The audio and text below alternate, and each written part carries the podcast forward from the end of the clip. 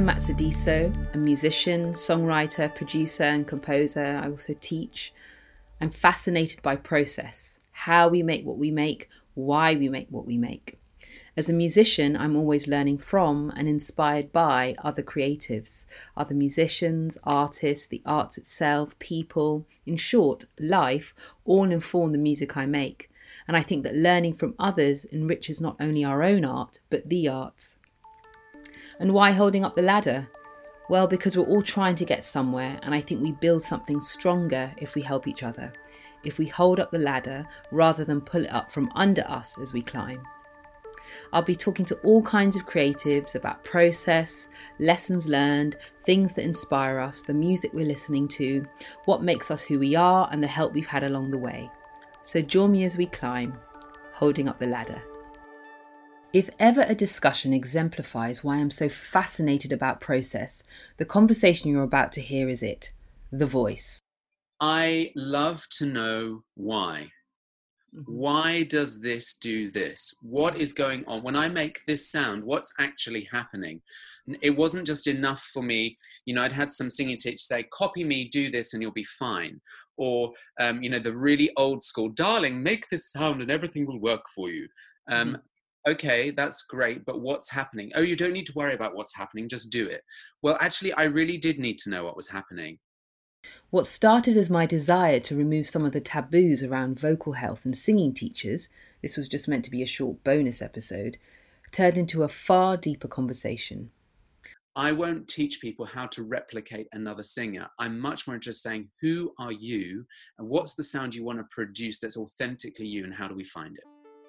Rob Cates is an elite vocal coach professional, one of only a handful of vocal coaches accredited by Vocology in Practice in the UK.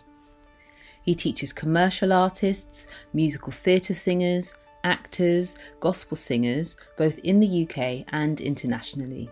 He also coaches various choirs and regularly leads workshops and training events. I've known Rob for nearly 10 years, and I don't know anyone who understands the voice like he does and is also so passionate about it. You'll hear that passion come through in this interview. Rob shares so many nuggets, so many pearls of wisdom. We talk about the complexity and uniqueness of the voice, how the sound of the voice changes according to not only location, but neighbourhood to neighbourhood and street to street. We talk about how the instrument of the voice is inseparable from the person themselves. We talk about vulnerability, how mental health and trauma impacts the voice. We even talk about Usain Bolt and how sports psychology has impacted vocal research. I don't think you need to be a singer to appreciate this conversation. It truly blew my mind. I hope it does the same for you. Um, Rob, thank you so much for being part of this. It's such a joy to be here. Thanks for having me. Thank you for sharing your knowledge. I know it's something we talk about vocals a lot with you. So thank you so much for sharing your knowledge with us. Oh, it's all great. Everyone loves a bit of vocal geekery. so let's start by you introducing yourself. Tell us a little bit about who you are and how you became a vocal coach. Yeah, hi everyone. Uh, my name is Rob, Rob Cates, and I'm a technical vocal coach. Now, what that means is I am uh, slightly obsessed with the way the voice works and helping people to learn how to access their real voice, the instrument itself, how to get the sound out of your instrument uh, that you want. Not the sound that another singing teacher wants you to make, but the sound you want. And so the way I got into that was I had singing teachers for years and years and um, loved singing. I actually started off in choral direction and directing gospel choirs and arranging for choirs and all that kind of stuff, which was amazing, so much fun. And um, then when I trained to become a secondary school music teacher, I wrecked my voice shouting. and uh, this was in the days before I'd learned classroom craft. And um, I went to the voice clinic and they stuck a camera up my nose and down my throat. And they were like, well, there's nothing wrong. We can't see anything. Let's send you for speech therapy.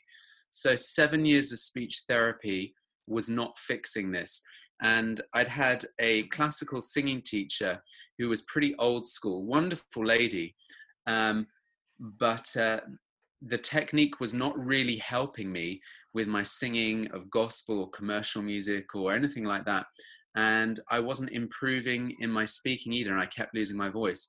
Eventually, ended up at the Royal National Throat, Nose, and Ear Hospital with the incredible Dr. Ruth Epstein, who's like Europe's leading uh, speech and language therapist or speech pathologist if you're an American listening to this, same thing.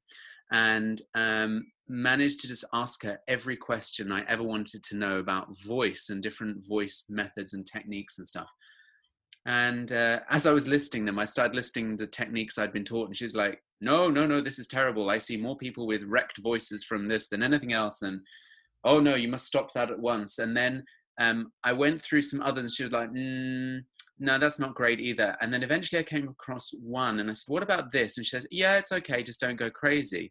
So I then went straight from there and booked myself on to the course to study all about that particular type of voice methodology. And I did that course, and in five days, my voice transformed. Wow. Was, honestly, it was night and day for me. And I remember on the last day of that course, going to the park at lunchtime and being overwhelmed with emotion because suddenly I was able to do with my voice what I'd spent the last 10, 15 years trying to do.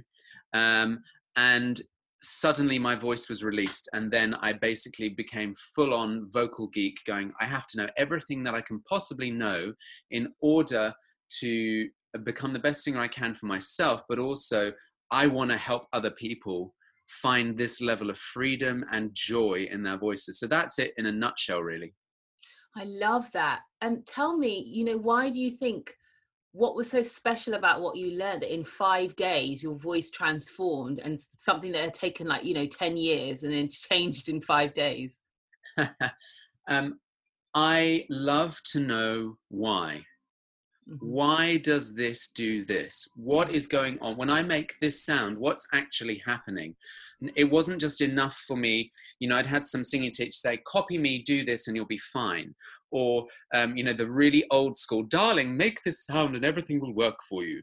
Um, mm-hmm. okay, that's great, but what's happening? Oh, you don't need to worry about what's happening, just do it. Well, actually, I really did need to know what was happening. And while imagery is a really powerful way of teaching it really is and I, I, I don't rubbish that at all and i use lots of imagery. For me i wanted to know and needed to know what the individual muscles and mechanisms and bits and pieces of the voice were doing because uh, you know a singing teacher would say to me just try this and i'd go but what is it meant to feel like? How am i know, gonna know that i'm actually doing what you're asking me to do? And so on this course i learned to begin to feel what the instrument should feel like when we make a particular sound. Um, now, there are some things in the system that we cannot feel, and so we need to learn well, what is the referred sensation? Uh, if we can't feel this actual thing moving, what does what are the things around it feel like? Or what does that sound feel like in another part of the body or the system? And so that was the thing that was so powerful for me was learning what it should and should not feel like to make a particular sound. Right i love that i love that. And and um tell me a little bit also about um, you mentioned right at the top of our conversation finding your voice. So not the voice that someone wants you to sound like but finding your voice. Speak a little bit to me about what that is and how does one find one's voice? It's such a great question and particularly for singer songwriters um, and commercial artists who come to see me this is a, an essential question as well as worship leaders um, it used to less be a question for musical theatre singers because there used to be a kind of musical theatre sound that everyone wanted to replicate because if you didn't, you didn't get into the shows. That is no longer true in musical theatre, which is a really welcome shift. And what's happening in musical theatre in the West End at the moment is really exciting and really extraordinary. And so I'm working with far more singers in the West End now who really want to find the uniqueness of their sound because finally that's what producers are wanting uh, more and more this authenticity of sound. And so finding our sound can be for some people a process of applying vocal paint stripper, getting mm. away from the layers and layers of learned behaviors that have caused people to, and also, frankly, bad teaching um, that has caused people to end up trying to replicate someone else's sound or produce a sound that they think someone else wants to hear or trying to please a singing teacher. And, you know, that is not the way to go. What we want is what is your instrument? What is your voice? It's like it's no good me picking up a stradivarius violin and hoping it will sound like a saxophone. It's not going to happen you know? And as much as i try try as i might it's not going to happen. Um, and so you know i may want to sound like aretha franklin. It ain't going to happen you know? I can do an impression or an impersonation don't ask me to do it. Um, but but it's it's still never going to be authentically her. And one of the things we love about the greatest recording artists is the level of authenticity that they walk in. Now that is not the same as saying they are the greatest technicians of voice. That's not the same thing. Um, and so uh, I don't want to criticize anyone's technique, but let's take, for instance, the wonderful Adele. You know, one of my favorite artists, when we listen to her voice, what do we hear? We hear authenticity and vulnerability. We do not hear an attempt to sound like someone else. Yeah. Um, and, uh, you know, she doesn't even attempt to hit the highest notes in the world, all the bells and whistles. She's not going for the loudest sound. She's not going for this or that or the other. She's just uniquely and wonderfully herself. And that's why we all love and adore her. And uh, I, I just have nothing but admiration and respect for her. Similarly, let's take someone else with a different kind of vocal facility. Let's take J Hud. Let's take Jennifer Hudson, you know. Good grief, is there anything that woman cannot do? You know, uh, uh, and what do we have though? We have at the same time someone who can do Aretha we have someone who can do Etta James. Uh, we have someone who can do these incredible voices and yet is so wonderfully uniquely herself. And when she sings in her own voice and her own material, it is undeniably her. Um, then let's take someone like Bob Dylan. Now it's mm. like no one, you know, I'm not being rude about him, but no one, he's not going to win any prizes for vocal technique. It doesn't matter yeah. He's so wonderfully uniquely him. So my number one thing is it's you must stop trying to imitate other people in the as in the first instance in order to find your voice. Don't copy someone else. Now i do have people come and see me and say i would be able to love to hit notes like this person or i'd love to have a bit of grit in my voice a bit like that person and so we can talk about what are the things in other artists that you appreciate and that you love, but I won't teach someone unless they have to do it for a show, for a TV show, for a movie, or for on stage for something where they have to be able to uh, replicate something. I won't teach people how to replicate another singer. I'm much more interested in saying, who are you and what's the sound you want to produce that's authentically you and how do we find it? I Rob, I love that. I love that for so many reasons. You know, the real voice. I think, you know, for someone perhaps who who's wanting to sound like some someone or trying to grow their voice and they're hearing what you're saying that i mean my first thought is well how where do i start if you're starting and you know you want to grow the, uh, my question is how well uh, at the risk of sounding self-promoting you find a great coach yeah. um, but I think it starts in the core of your identity as well. It starts with an exploration of learning who you are as a human being, who you were created to be. And here's the thing um, if you were created with a voice, you were created with a voice to communicate something. Um, and I had a client here once, him and his wife came to see me um, a few times many years ago.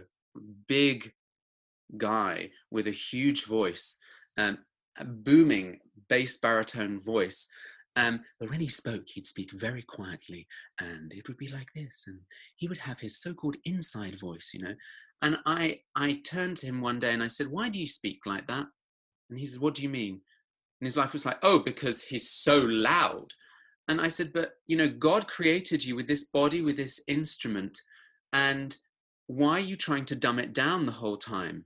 You know, why don't you let us hear it? Because if God gave you that voice, He also gave you something to say. He gave you something to communicate. So I think this is less about uh, your speaking voice in and of itself, and you actually reconciling to the fact that this is something to do with who you are and not being ashamed of who you are and what it is that you have to share with the world. And so, to artists, the same thing is true. What do you have to communicate? What is the message that is on the inside of you? Who are you made to be? So, the very first thing is you have to become comfortable in your own skin if you're that. not comfortable with who you are, you're going to start masking. And there are so many people when they come to see me, the voice doesn't match the person.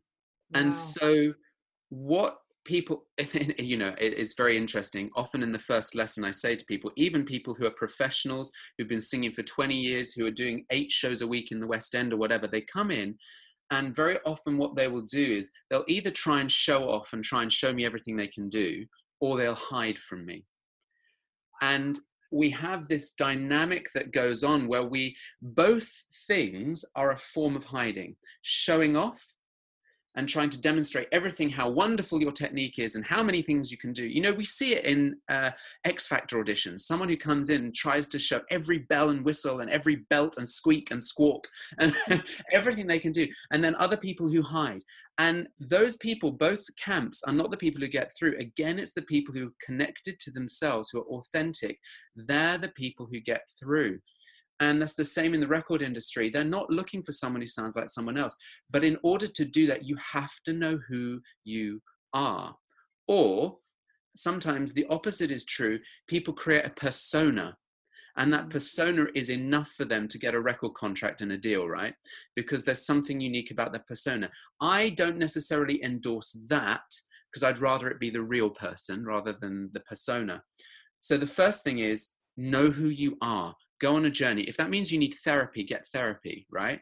Um, but it's really interesting. I was talking with a, a, coach friend of mine who's on some of these TV shows uh, that we've mentioned, and we were we were laughing and we were saying, you know, sometimes we just feel like cheap cheap therapists, you know. Yeah. I'm not saying that either me or her are cheap, but you know, by c- comparison to a Harley Street therapist, we are. And it's because the journey of being, being vulnerable with our voice is a journey of learning vulnerability, period. And so we have to be prepared to allow people to see our soul. We have to, you know, when you come for vocal lessons, it's a bit like going to the doctor and taking all your clothes off. Yeah. it is. It really is. And all of you guys who record in studios, you'll know when you're recording on a beautiful ribbon microphone or a condenser microphone and you're up close and you're you're you're you know, you can hear every little bit of saliva even in the mouth and all of that kind of thing. You know the naked vulnerability there is in that and hearing it back. And you know as listeners we don't mind that. We actually love it. We we we we think it's wonderful. But you as the artist the intense scrutiny with which you listen to yourself is a different time type of thing. Same with the vocal coach. But here's the thing. People who are listening to you want that level of vulnerability. Mm-hmm. so you have to get comfortable with that. So that's number 1 and then it's a journey of technically what do we do to help you uh, find where your voice is freest and most happy to produce the sound that you want it to produce.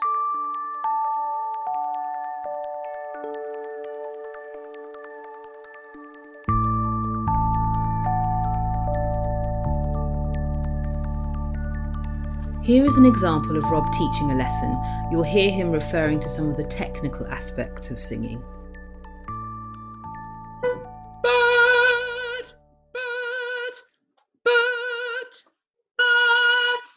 You go. Instead of before, what was I doing? Well, this one, the vocal fold, there's much a much higher level of vocal fold closure. Uh, okay. Because you're using some intraoral pressure. Oh, okay. Yeah. Okay.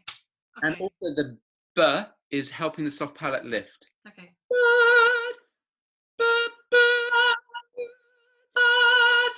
Voila.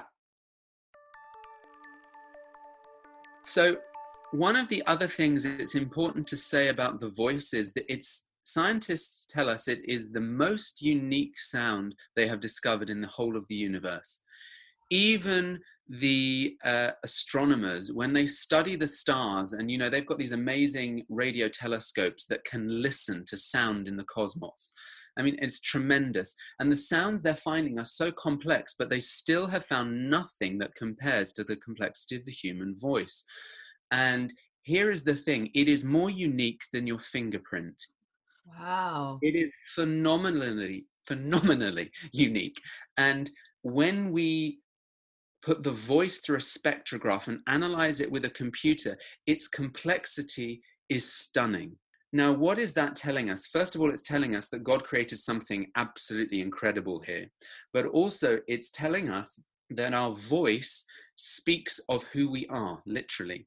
And so we listen to different accents and it tells us where someone is from. And when I hear you speak, Matsi, it doesn't just tell me where you're from geographically, it tells me about your family, it tells me about your DNA, it tells me about who you are and the experiences that you have been through in life. And all of those things have affected your voice. So there is there's some amazing features of this that I'll give. Just two examples. When I was studying music at university and I did my dissertation, my undergraduate dissertation on British gospel music, one of the things I looked at was the difference in the sound between British gospel music and American gospel music. And one of the fundamental differences is the accent of the singers. And when I really got into it and uh, became a super geek back in the early noughties in this stuff, I would listen to Premier Gospel Radio every night, Gospel with Muyiwa, and it's still going on Premier uh, Gospel tonight. And I would put my fingers in my ear so I wouldn't hear who they were announcing, which choir it was. And even if I didn't know the choir, I could tell you which city they were from by listening to the way they sang. And then the more into it I got and the more geeky I became, I would be able to tell you which part of the city they came from. Wow. And what, when I started to, I mean, it's amazing. When I started to really get into it, what I realized was over analyzing hundreds, if not thousands of different gospel choirs was this the sound would change neighborhood to neighborhood to neighborhood not even just city to city, but neighborhood to neighborhood. There was a unique sound on each individual choir that was discernible and uh, was phenomenal. And that was not just because of the local community in terms of the neighborhood accent, it was also the unique identity of the choir within that church, which was just so amazing. So, what we find is street by street, you can have different accents. Mm. If you have ears to hear it.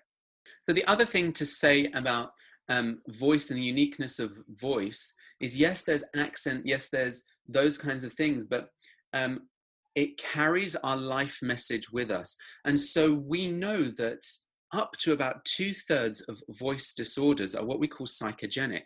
Now, that doesn't mean it's all in the mind, but what it says is that the mind body connection is very, very strong. And so, wellness in voice is very, very important. And one of the things that happens uh, is sometimes people will present with voice loss. And when you go into it, what you actually discover is that the voice loss occurred after a trauma. Wow. And so we know that people who've been through really deep traumatic events, such as war or rape or abuse or all these kinds of things, or even grief within the family, like uh, uh, one of these life events that happens to us all at some point, a close family member dies, it affects the voice. People lose their voices. We know that in a lot of cases, stammers are connected to traumatic events in children's lives. Um, we also know that people's voices actually change after traumatic events. So sometimes it will be you listen to a before and after the, the voice, not always does someone lose their voice, but there is a discernible shift in the timbre of the voice or way, the way someone speaks. And so, all of that is to say that the things that happen to us in our lives become a part of our voice. Mm. And that is also part of the beauty of the voice.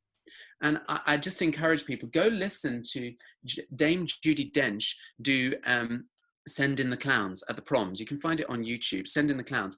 Jane, Dame Judi Dench is not a singer. The the fragility in her singing voice when she does that performance is amazing and beautiful in its own regard. The notes are flat, they break, they're, they're husky. It's all of those things, but it's so stunning because of her ability to communicate the song, Mm. but also because it carries with it the message of her life in her voice. And there's something so beautiful about that. And so we have to say that identity and uniqueness in voice is the life message that someone carries in that voice. And that's the thing that to me is so stunning and so beautiful.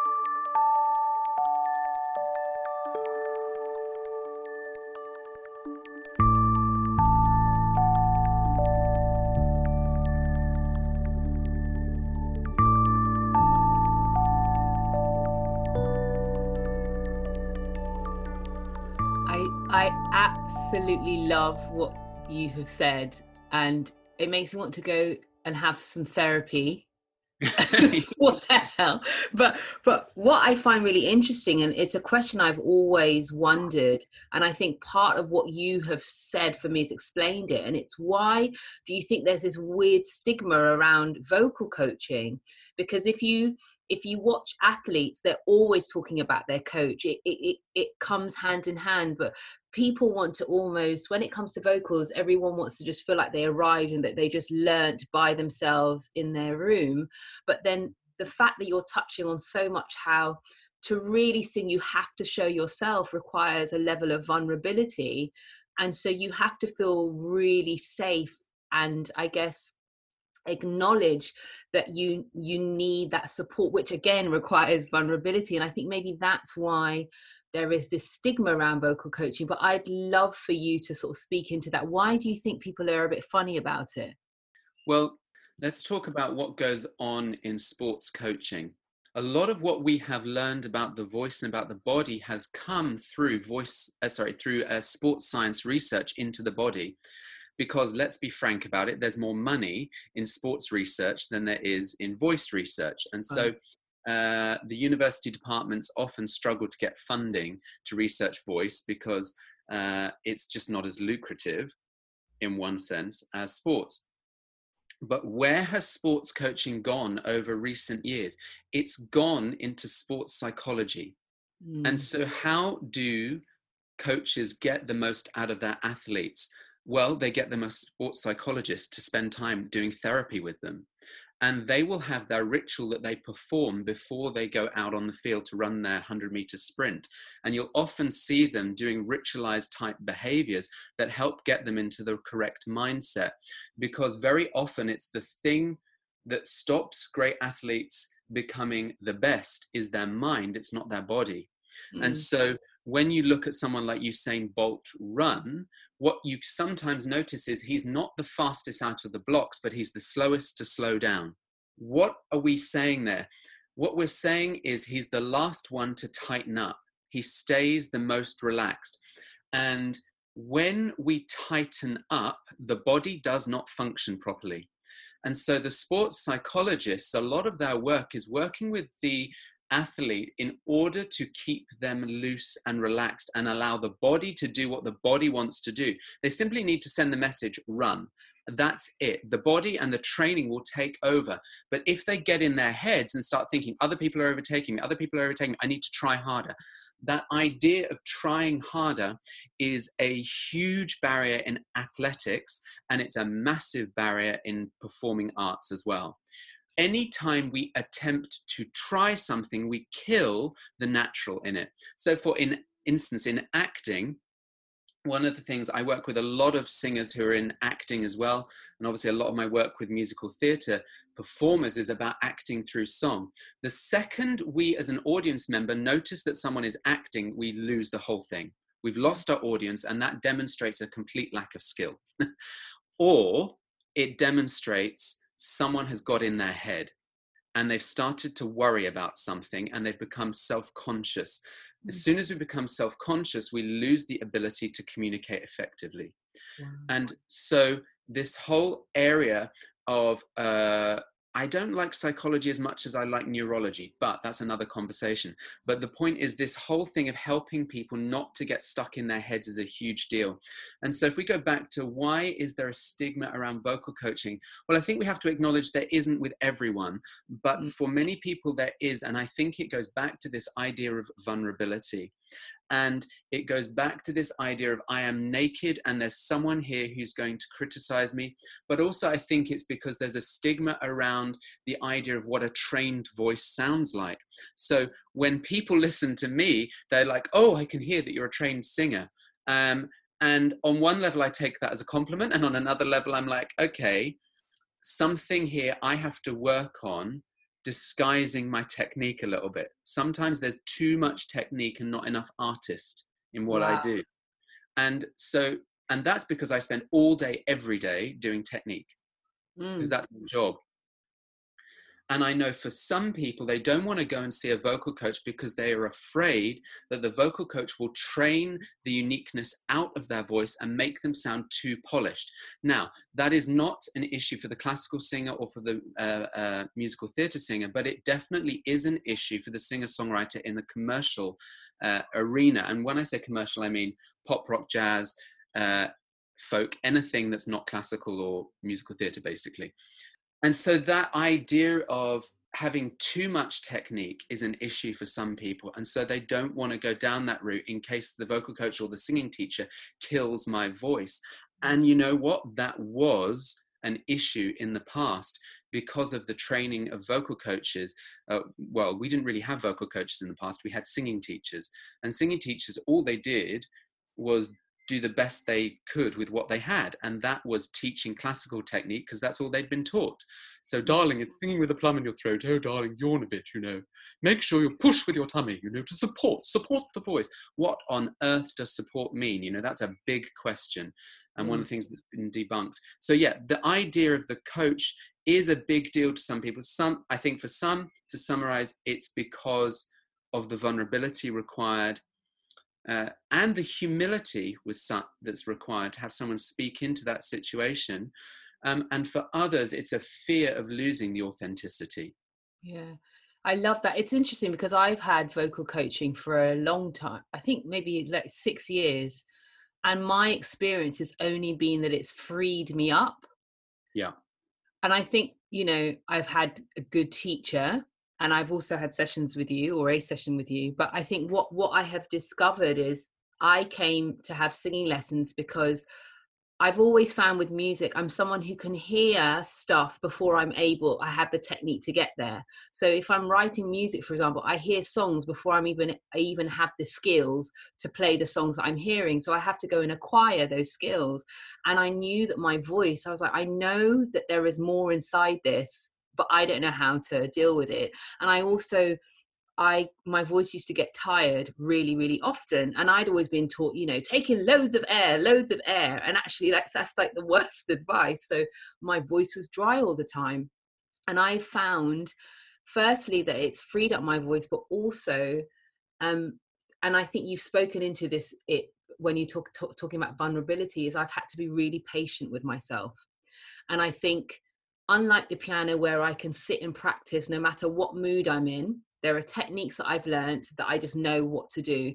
With the voice, if I'm upset, if I don't feel well, if I'm if I'm happy, if it's really dry outside, if it's really wet out, moist outside, all of those things impact my voice.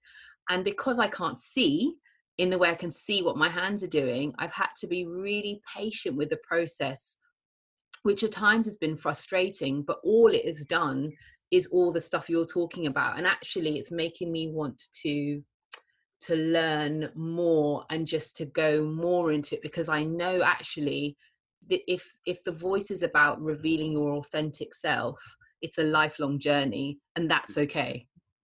And i heard dame helen mirren say the exactly same thing yesterday and she was talking about in the context of acting how you know even now she still has voice lessons on a very regular basis, even though she's one of the world's leading actresses. Um, but I loved what you said there. Two things that you mentioned. One was the consistency of over time, uh, you know, continuing six years of voice lessons.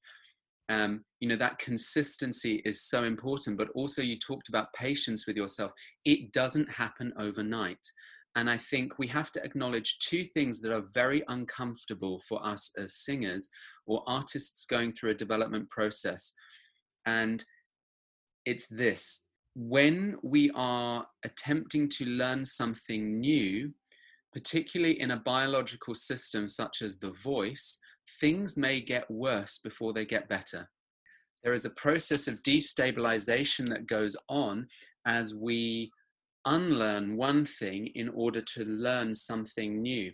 Now, it's important. The second thing that's important to say in the midst of that is that great vocal coaching is not about stopping you doing stuff, but it's about enabling you to do something.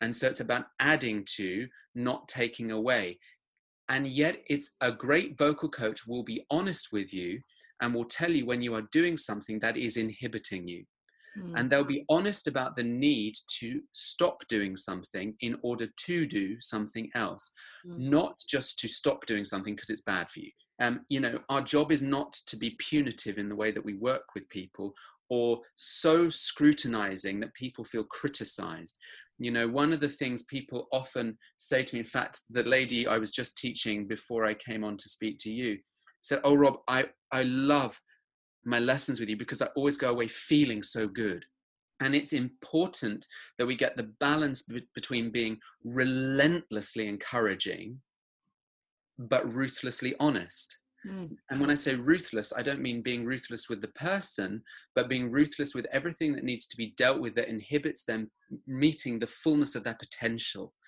Uh, but that potential is still bound up in that person's own emotional and psychological capacity to run the long race, like you talked about the consistency, the perseverance, the ability to keep going and not give up when it becomes emotionally challenging. And there is this thing uh, that we talk about in development called the change curve. And uh, you can find it online, you can look it up on, on Google, the change curve. And what the change curve demonstrates is that when we start something new, we have a high level of motivation and we're really excited about it. We might be nervous, but we're really excited. And what happens is very quickly we become aware of our level of incompetence to achieve a particular thing. And then our motivation falls off a cliff. It nosedives. And at that point, we want to give up or we blame the teacher or we blame the coach or we blame people around about us. Why? Because we feel out of control. We have a decentralized locus of control at that point.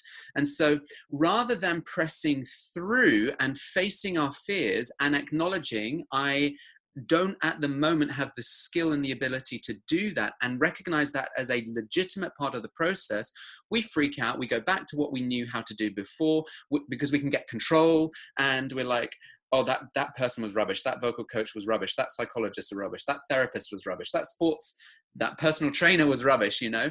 Rather than being very honest and humble and saying, actually, here, I have to face the fear on the inside of me that is revealed, the nakedness of my situation that is revealed here. But here's the next thing in the change curve is if we persevere, then what starts to happen is we start to build competence. But at that point in time, we may not be aware of it. And we may hear our teacher or our coach saying to us, Do you know what? You're doing so well. You're doing so well. And yet we're going, But it doesn't sound any different to me. It doesn't feel any different. And our coach is saying, maybe not to you, but to me, I can see the development. And at that point, we have to have trust. And that's where building the relationship with the person is so important that we can press through that time period where it's so uncomfortable and where our client, for me, my client is vulnerable, is emotionally challenged, is finding everything so distressing in actual fact, in order to help pull them through that to that moment where they suddenly have the aha, it started to work. And then suddenly motivation skyrockets again and the progress takes off like a rocket. And here's the thing we go through that many, many, many, many times. That process never, ever stops. But we love comfort. Mm. And I tell you what, Celine Dion is belting uh, now two tones higher than 20 years ago. Just for those who don't know what belting is, without all the fancy technical language, right? What is belting quickly? Belting's a primal sound within the human voice. It's the highest, loudest sound the human voice can make without going into a kind of a, a head voice, woo, kind of sound. It's that big, loud sound that's almost like a yell. Um, uh, and it's incredibly emotionally intense as well. We feel it when someone goes that. It's not simply singing loud and high. It is a very technical thing, as you know, which is why you just said all that. Um, uh, but it carries with it an intensity of emotion which is phenomenal.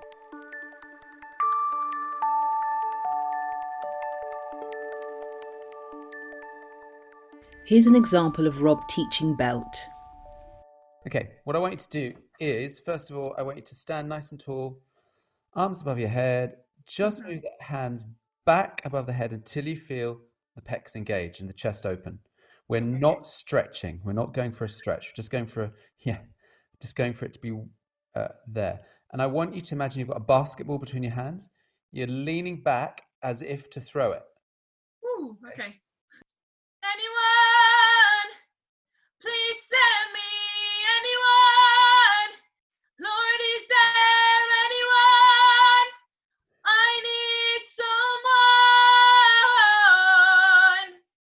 so change the vowel from som to sam. The sam one you can't belt on it. Oh, there, it's not going to happen. Okay. I need someone. Voila, great. Go again. I would say this though.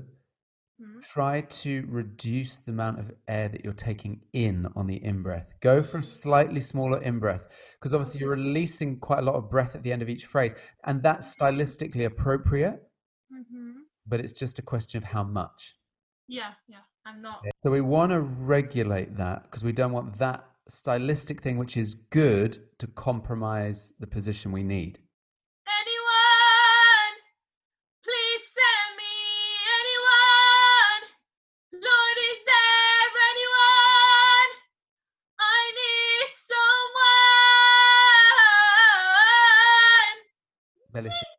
Really, really great. Really great. Okay, let's try it just with the track.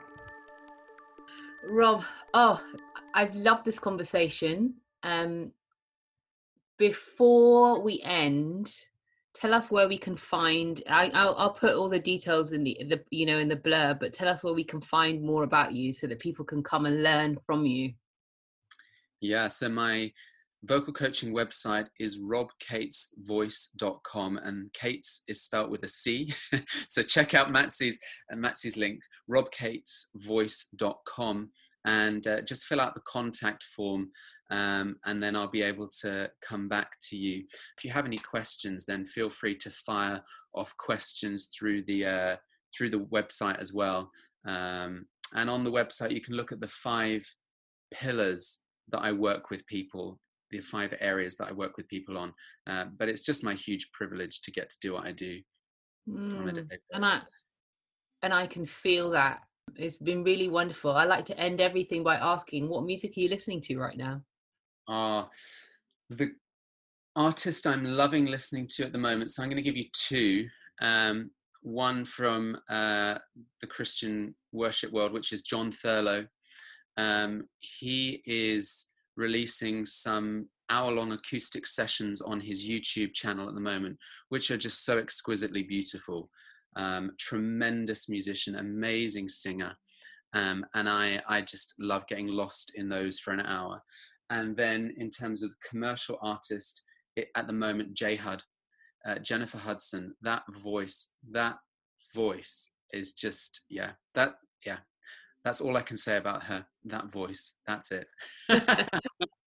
Rob, thank you so much. I really, really you. appreciate you taking your time. Oh, thank oh, it's you. been an absolute joy. Bless you. Thank you. Thank you so much to Rob Cates for all his vocal geekery, as he likes to call it. A thoroughly informative interview. I found that, you know, the more I understand about my voice, the more I realise how little I actually know.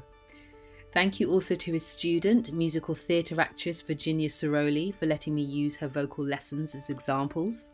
Please visit Rob's website for more information, and while you're at it, why not book a few lessons, details of which are in the blurb below. And as always, you know what to do. Share, like, subscribe to the podcast on the SoundCloud and Insta platforms at Holding Up the Ladder, hashtag HUTL. Holding Up the Ladder is taking a short break, but I'll be back in a few weeks where I'll be joined by Thomas J. Price, a multidisciplinary artist who works in sculpture, film, photography, and performance. The, the, the figures that I do, you know, the reason I, I, I, I take cues from sort of ancient Western um, art, so the work of the Greeks, uh, then later, obviously, the Romans he took from that, um, is because that's what's being, you know, what's become the de facto, the go-to uh, visual language for portraying, you know, greatness or affluence or any kind of positive characteristic. Um, you know, people always talk about the classics and you know, go to Eton or one of these good, you know, colleges, and uh, you know, they're always referencing the classics. So I wanted to crack into that world, but yeah, subvert it in the sense where I would include myself without any apology. Until next time.